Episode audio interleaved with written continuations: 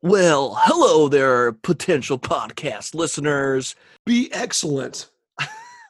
Uh, we're here to review the new Bill and Ted 3 Face the Music. Most excellent, Chris. Yeah, we're really excited. And for those people who have not yet seen this film, whoa. Uh, that's all I have to say, man. All right, we're not going to talk the way the whole time. I know that, that I can't keep that up. That's hurt my brain. Uh, but yeah, we're we're really excited to review this movie, and it, it was actually kind of exciting because Chris uh, had not seen the first two. So of course, uh, whether you've seen the original two or not, we've just we're going to review just this movie alone.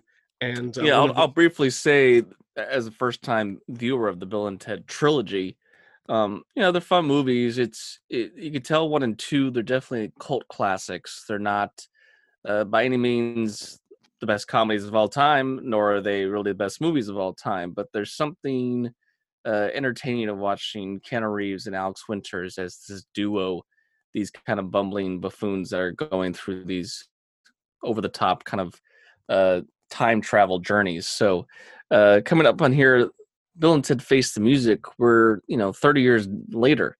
They're now dads, and they're still, you know, they did have a successful band for a long time, and now they're not so successful, but they at least are in somewhat of a wealth situation, which is nice to see.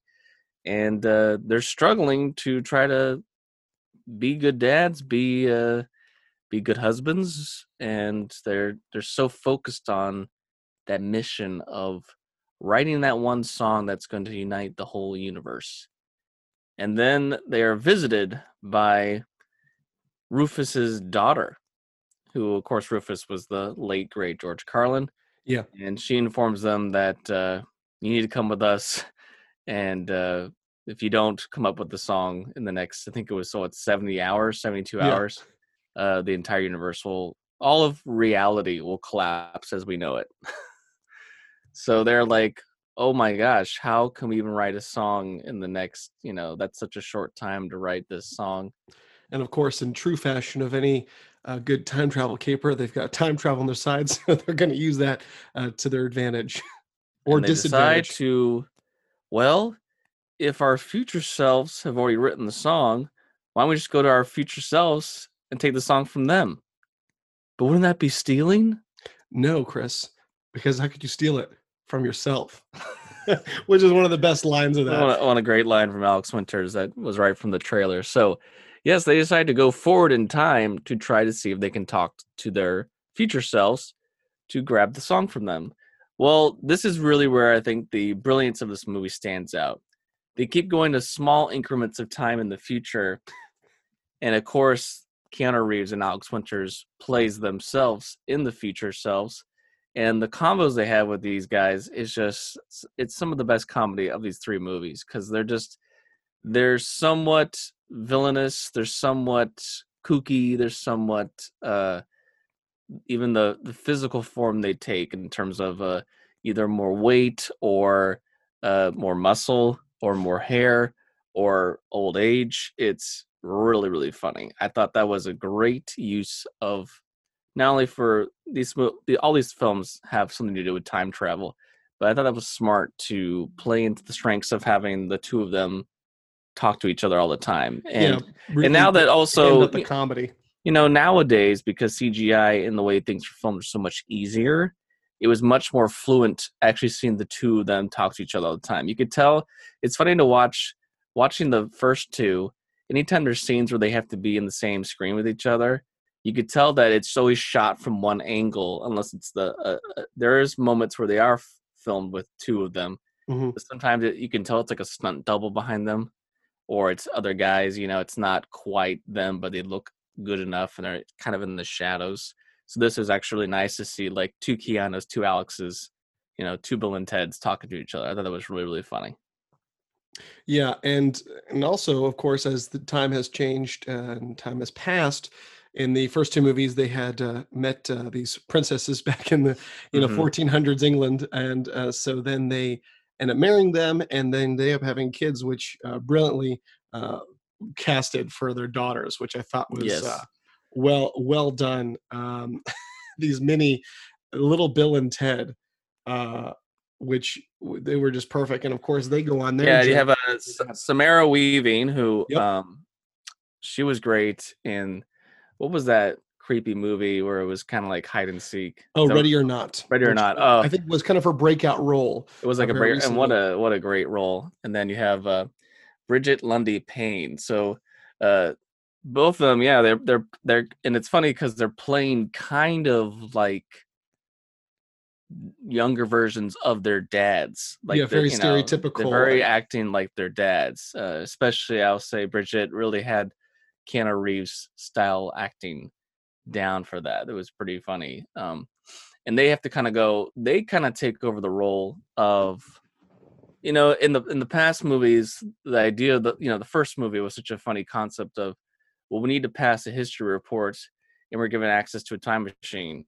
Why don't we just go back in time, get a bunch of historical figures, and then we can do a presentation with them? Well, this movie being the idea that the goal is we need to find this song or reality is going to cease as we know Yeah. uh the daughters kind of take over that role the the daughters are actually like well let's go back in time and get some famous musicians some of the best Mhm. musicians of all time and that's actually really fun to see them kind of go in the past where it Kind of takes it full going- circle from the original, which is a nice homage. yeah so it's kind of it's kind of combining like all elements of these movies that was really fun um and then uh if you all remember in the second movie we have a brilliant additional character that is just so hilarious because it comes off at first very creepy but then within one scene it's just you're you're you're on his side and you're laughing we have this additional character of death played by Um, the brilliantly talented William Sadler, and uh, which he's always known for more action, more serious roles. And I think Mhm. this is, if anything I take from his roles, this will be one of my favorites. Um, you're right. And going back and watching the original, um, you you think this is going to be such the villain character becomes their very comical sidekick. Uh, Mhm. and once again yeah he Definitely he's- doesn't disappoint coming back for this one. yeah the you know the the anticipation of uh waiting to see him in the film is just is like you're like oh it's coming and then once the scene happens the dialogue of you know because it's been years and years since they've met and you know from and it, and in a way if you look back at bill and ted you know bogus journey number two although they had some fun it was not the most uh, it was almost like an embarrassing thing for death. I mean that whole scene in number two when he's wearing that dress and he he looks up at god and he's like i'm sorry. Like you know was so funny so great to see him back but i think a, a true mvp of this movie for me that was really cackling me up is uh you have this robot that is being sent to if in true form uh, bill and ted cannot see to the you know the the, the song uh, there's a robot being sent after them to destroy them. Well it's not just some robot that's like you know terminator style. It is i mean it looks like a futuristic space you know mega robot but it's played by anthony carrigan who for some of you might know him from barry. Uh, he plays kind of like the russian mobster guy. That's really funny that's always talking to, to barry. And um, once he starts talking it is like this really like slapstick kind of buffoon of a character that happens to be this like death robot. And some of the dialogue was like so funny to me and even like the fact that his name i think his name was dennis was like What a robot name. yeah Actually, Dennis. he's like my name is dennis uh and yeah i just I, I was really admiring that this movie in comparison to the first two i felt was taking more chances more risks more more of a broad kind of comedy and com- it still held true to the characters of how Yes. they act even though they're older you know maybe keanu reeves doesn't quite move as much as he did when his youth he's a little more stoic now because he still has that john wick in him but um Yeah. uh, the two of them, you know, it's it. Even though time has passed, it felt like they went right back to being themselves. And And I You think know, that's a what- challenge in, in some films where you Oh, have this. sure. There's a lot, and of course now we are in a generation where you've got a lot of these movies where they're bringing back after years. Of course, like with Dumb and Dumber and things like that. It's tough to find the rhythm, and sometimes oh, it's great to see them back in the role, but it fell Mhm. short. This, like you said, didn't disappoint. I mean, the opening scene of Bill of the two of them is they're at this wedding event and they're playing the they're playing like the reception, and it was the most weird. I mean, Keanu Reeves is playing a theremin, and Yeah, Alex, it's like so experimental, the two of them, and it was so bizarre. And I was like, yeah, this is where this is exactly where I feel Bill and Ted would be 30 years later. And it's cool to see that, you know, obviously Keanu Reeves went off to have a very, very successful career. Alex Winters, he did some other projects, but he's actually had a huge uh, success more in TV, uh, both on and off the screen. He's also done some directing, but it's cool to see them in interviews say that you know they've been friends ever since those first movies. That was really a big movie for both of them. It was a big breakout. Was Bill and Ted. So yeah. um, it's cool to see that they they still hang out and they're still you know close friends to this day. I mean that that that made their career in the beginning. So um, yeah, but this it, it, just it was a fun time. I thought this has better humor. It's also just cleaner. I mean, you look at the advantage of probably more of a, a studio budget. The first two, especially the first one, the first film looks like it had a budget of fifty dollars. I mean, it's like it's it's it's so the way it's cut and it's very grainy and you, know, you could tell it's that it's a really under budget kind of comedy. They had a little bit more money for two, Yeah. uh, but this is like you know very clean, uh, lots of CGI. It's it's you know better makeup, everything like that. I thought there was just it's it's a if you if you need to see a Bill and Ted movie, I feel like this is the one to see in my Yeah.